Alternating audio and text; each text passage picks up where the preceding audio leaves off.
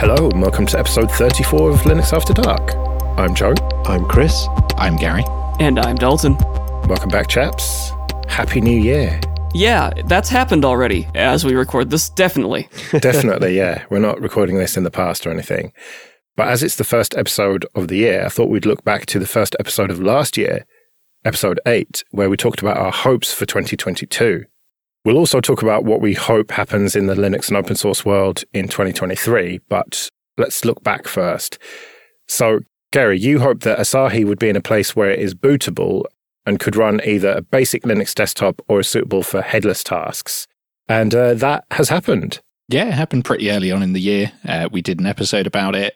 I don't think it's quite there ready for daily use yet, but wasn't really what I hoped for. I think I was hoping that it would more be usable for server tasks as a headless box, and yeah, like you said, a basic desktop. And we've got there, right? We've got to the point where I certainly ran an M1 Mac Mini for the earlier half of this year as a home server. I've since retired it and moved on to something else because I needed some more storage. And we've just, you know, in December gotten to the point where there is GPU acceleration now. Well, it's funny that I said to you, Do you really want to run a home server with that little storage? And you said, Oh, it's fine. It's only for compute. He lied. well, I had a kid in the last year, which comes with lots of storage requirements. so, yeah, the 256 gig that I originally had for my Nextcloud instance has been blown past very quickly. But I think if I had some external storage and could mount it over NFS, I probably could have made it work. But ultimately the 600 quid I could get for the Mac Mini putting it on eBay was uh, the winner. All right, Dalton, you said you hope we can get projects working together in terms of taking features from each other. And you cited FlatHub centralization and Snap as an example of this. I listened back to that and I'm wondering where the heck that came from at this point.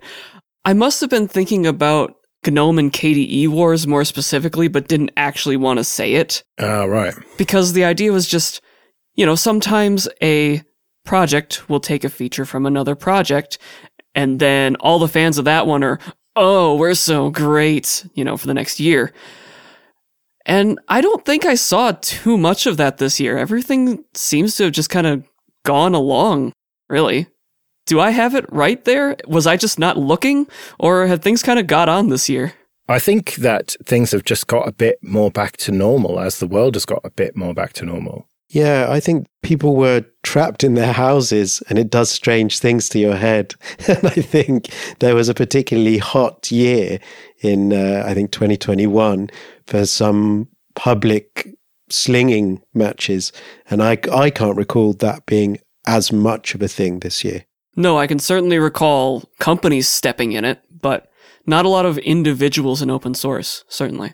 Yeah, I think lessons were learned. I think Chris is right that it was just this weird time. And I think now people have calmed down and, as I say, learnt those lessons and not had these huge blow ups. But I think that projects have been working together. Certainly. I mean, we've seen the quintessential example is the Steam Deck, you know, bringing together a ton of different projects from uh, DXVK folks and all of Proton, KDE, and all of these projects, whether they be GTK or Qt or some custom toolkit, working to make software for the Steam Deck specifically. I think it's been a bumper year for a lot of things, but let's not spoil that too much. Well, let's get into Chris's one, which was that you hoped to see the Steam Deck be a success. Not sell as well as the Switch, but have strong sales, unlike the Steam boxes. And that has definitely happened. It's been a rip roaring success. Yeah, it's been great, I think. And and I was worried about people installing Windows, getting it and thinking, oh, this is cool, but let's put Windows on it because I'm more familiar with that or whatever. And I have a, a very good friend who's a good example. He's, you know, really into sort of technology and computers and stuff, but he's not really into Linux. And he bought one a bit later in the year and he's not installed Windows on it at all. He's just kept the stock OS it's just like a games console would be. You know, you accept the way that it comes, and the immutable factor is just like a software update on, you know, an Xbox or something.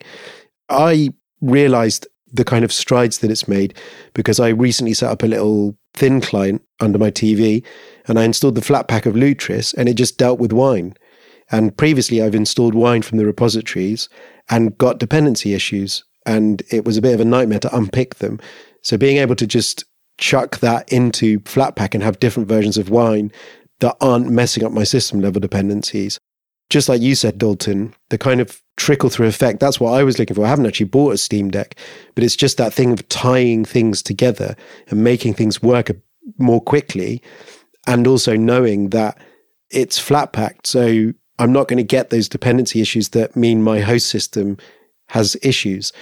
So, yeah, I, th- I think aside from the sales figures and people playing them, what I specifically was looking for, I think has has happened. Really, it's bridged a lot of things and made a lot of advancements happen over the past twelve months that were almost there but not quite before that. Yeah, I've certainly seen similar things. Say, I've seen a few Steam Decks in the wild, and I got talking to one guy who was just charging one on his desk at work. He's very much a not Linux user. In fact, I think he had said some quite negative things about Linux on the desktop to me in the past, and he was running you know, the stock OS on it.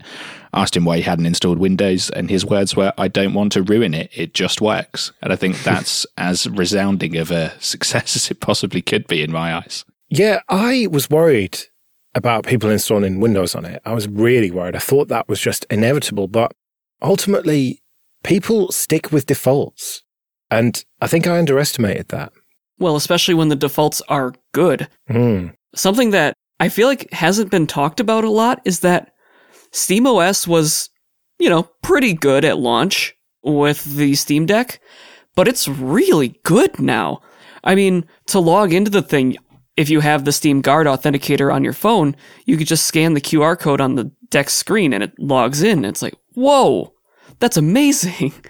You don't have to type in your password on the on screen keyboard or anything. They've just it's little things like that that have made the experience really good. Yeah, and I think people just don't gain enough. You you think about modding communities. The the one I always think of is a smartphone. The reason why people flash custom ROMs is to get something out of it that's a bit more or a bit different or a different angle. And I just don't think you get that by installing Windows in the way that maybe we might have expected. You know, oh, this game just works. No, it works best because all the development effort has been put in because they're selling so many of these things that the studios are like, let's make it work on this as it comes. The chicken has arrived. well, I hope to see harmony with GNOME and its downstreams. I hope that we wouldn't see any forks or movement away from it. And that pretty much has happened. What's funny is this was a real bet hedge because I'd predicted on Late Night Linux that we would see a bunch of forks and movement away from it. But I, I didn't want to see that. I wanted to see harmony. And like we talked about with yours, Dalton, I think we have seen that. We've seen people calming down, people learning to work together, work through differences, do it more kind of back channel, you know, direct messages and private emails and stuff rather than blowing up in public. And things seem to have improved there. So I think it's been a pretty successful year generally in terms of what we hoped for happening. Yeah, actually. It feels positive, definitely. Yeah, we haven't ended up with five forks of GNOME. which is, uh, is always a good thing. Okay, this episode is sponsored by Tailscale. Go to tailscale.com. Tailscale is a VPN service that makes the devices and applications you own accessible anywhere in the world, securely and effortlessly. It enables encrypted point to point connections using WireGuard, which means only devices on your private network can communicate with each other. Unlike traditional VPNs, which tunnel all network traffic through a central gateway server, Tailscale creates a peer to peer mesh network. It handles complex network configuration on your behalf so you don't have to. Network connections between devices pierce through firewalls and routers as if they weren't there, so there's no need to manually configure port forwarding. Tailscale is available for Linux, Mac, Windows, Raspberry Pi and ARM, Android, iOS, Synology, and for devices that don't allow additional software to be installed, such as printers and other embedded devices, where you can set up a subnet router to act as a gateway relaying traffic from your Tailscale network onto your physical subnet. So go to tailscale.com and try it for free on up to 20 devices. That's tailscale.com. Quick bit of admin then. Thank you everyone who supports us with PayPal and Patreon. We really do appreciate that. You can go to linuxafterdark.net slash support for details. And remember, for $10 or more on Patreon, you can get an advert-free RSS feed that includes this show, Linux Downtime, and Late Night Linux. And you also get access to episodes a little bit early sometimes. And if you want to get in contact with us, you can email show at linuxafterdark.net. Let's talk about what we want to happen in 2023 then? Dalton, what do you want to happen? I hope that this year we see a lot more fun open source software getting released. So, of course, everyone's been talking about the Steam Deck, even us in this very episode, but I think that what it opens up for a lot of people is something that is safe enough to tinker with that we are going to see people tinkering a bit. You know, make a Flatpak, install it on the device, see what happens. It's not going to break anything. And I think that safety leads to a lot of good tinkering in the way that single board computers have done the same thing. I feel like we're going to see more software for making games do interesting things or making the Steam Deck do interesting things that'll again trickle down. And I just hope that we see more fun light software or even jokes in some cases. This one adds the Windows 95 screensaver as a Flatpak, that kind of stuff. That isn't so serious, that reminds people that it is humans making this software and it's humans getting together to do all of this.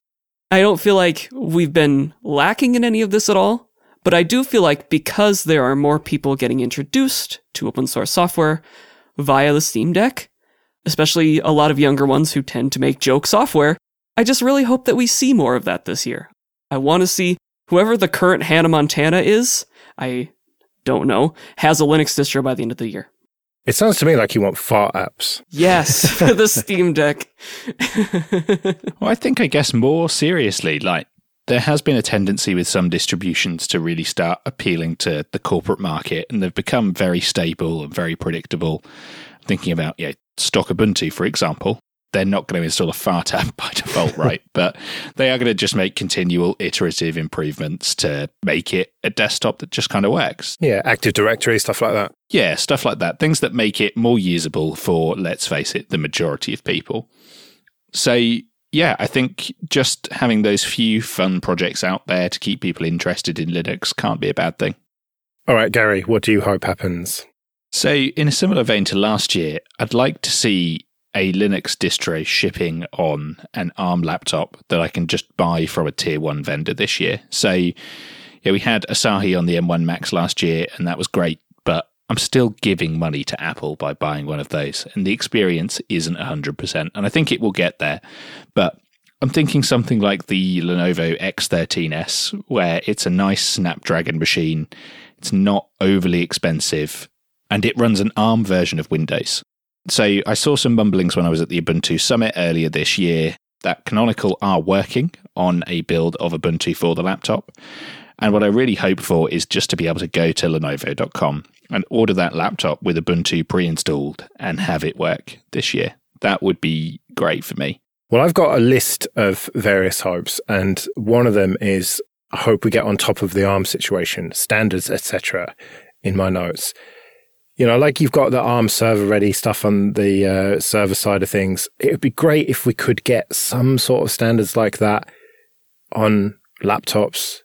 It seems a bit far fetched, but that's my hope that we can get to a point where you can just have much more generic ARM images like you can with x86. It seems so far away, but I hope that we start to move that way this year. Is the X13S not like that? I would expect that the firmware would be Lenovo's usual quality, but would at least be present. Well, from what you said, Gary, they doubt they could ever get the webcam working under Linux on it. Yeah. Well, that's just drivers. That's not firmware. That is a problem, but that isn't anything about standards. It's just the thing is attached via SPI instead of whatever else, USB. Like Joe said, having it at a point where there is just a standard and I can just flash an image would be the ideal thing. But I think we need to get somewhere first where there is mainstream ARM hardware running Linux. So, yeah, drivers and firmware, etc. aside, I think what I'd really like to see this year is just a first step where I can just buy something that's not a Raspberry Pi or an SBC or isn't something that I'm hacking Linux onto myself like an M1 Mac. It's a decent piece of hardware that was just designed to run an operating system that isn't Mac OS that I can just use, right? That's ultimately what I want. What about you, Chris? So when Wimpress wrote his Ubuntu Mate 2210 release notes, he opened it with a very well written statement saying the number of features was less than previous interim releases, which is traditionally kind of the experimental area between the LTSs, because he's been working to bring up the Mate experience on Debian when you install it to a similar level, including things like the Mate tweak tool and the Ayatana indicators that are in Ubuntu Mate. And I would like the option to go to Debian. And my biggest frustration when I've installed Debian with Mate is that it is so, and I think it's the same for a lot of the desktop environments, it's so vanilla when you install it. It's just like going in a time machine. It's just the default template, the default layout, no paradigm changes taking any kind of modern desktop paradigm that people use into account.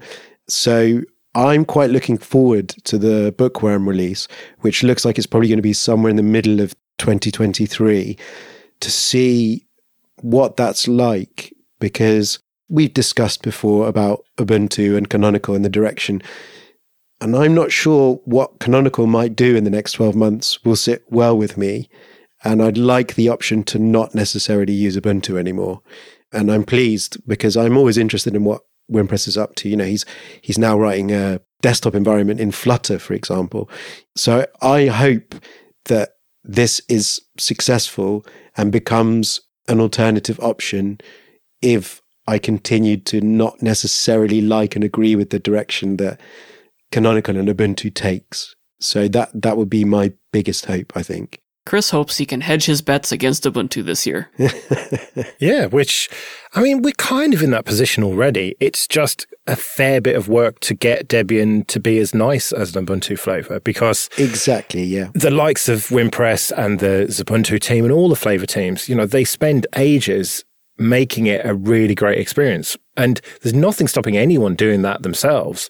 But you just want that to be easy, is what you're telling us. Yeah. And if I decide that I want to install it for other people, for example. Because, yeah, of course, you can do that uplift and you can get hold of the various themes, the layouts. But to have that work done and have it brought up so that when you install from a live ISO, it's done and ready, then yeah, that, that would be great. So I, it was music to my ears when I read those release notes. And that was the first thing in them. Well, it's funny that what I hope happens is somewhat related to that, I think because he said that you wouldn't necessarily be that happy with some of the directions that Canonical will go in in 2023. Hmm. And I think I would be happy if they went in a certain direction that would piss a lot of people off. And so what I want is all the proprietary software to come to Linux and to work well on the desktop. Hell yeah. I'm talking games, Adobe, Microsoft Office, accounting software, CAD software, you name it. I want it to all come to Linux. And I think that realistically, the only way that's going to happen is with something like Snaps and potentially even building on the work that Valve has done with Wine and Proton. I know that's obviously aimed at games, but I I'm just hoping that that can be built upon and, you know, all brought together with Snaps, let's say, and then we just get all of that horrible, dirty proprietary software as an option on the Linux desktop? You know, a really long time ago, I talked about one of my clients who works with accounting software and uses a very old version of Peachtree. And we recently replaced his computer with one running Windows 11 from Windows 8.1. It had Classic Start on it, don't worry. and I mean, the software works. It still functions about the same it did in Windows 8 as it did in Windows XP. But just as an experiment, I tried to install it under Crossover Office on Linux, and it all worked perfectly. Of course, I didn't really want to move him over to Linux because he's got like some old check writing software and stuff too. That's just, nope, I don't trust like that. But I was really amazed to see that, you know, it's older software, but it works not only as well on Linux as it did on Windows, but better. It's faster. It's weirdly slow on Windows now. It's just, I think we might be getting there. It would just be nice to go to a web page. I had this with my wife recently and not to see that thing where it just says, ah, just download our application for Windows or macOS. And it just ends. That's it. Or worse, Windows or macOS or Tux. This is going to piss people off, though, if this does happen. A certain crowd, but I don't care. Well, yeah, it's it always comes down to the same thing. It's like people that like cool bands, and then other people like the cool band, and they're like, "Oh, I never liked them. I I think they're shit and mainstream." That's always going to happen, and you know, it depends what what you want out of it. But I don't want to have to switch to a different operating system on the occasions when I want to have to use some software. And there are, as we discussed with the phones and the banking apps and stuff like that, it depends how you live your life. And we've had plenty of people email in saying, no, no, I totally don't do any of that stuff, which is admirable. But I've got kids, for example, they go to school. If they tell me, we need you to do their homework and we're going to serve you the homework via this app.